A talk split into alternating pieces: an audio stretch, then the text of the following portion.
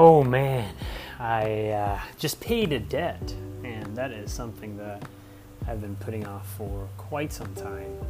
Uh, my debt has the debt I have carried has uh, created some anxiety in my life, and I just finally um, stepped up to it and began to put attention to this. I've been working with a financial planner a good friend of mine, somebody I uh, trust um, to the utmost, Max Clifford, and have just put in place a strong plan. I feel good about the direction that we're heading with all of this, uh, taking advantage of my investment opportunities while saving money, preparing for my wedding, and now working towards being debt free.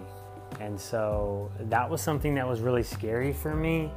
And just wanted to document and share this because if that is a situation you're familiar with, I'm with you, I'm still in it, but I'm working towards moving in the right direction. Uh, we're trending. So, thanks for listening.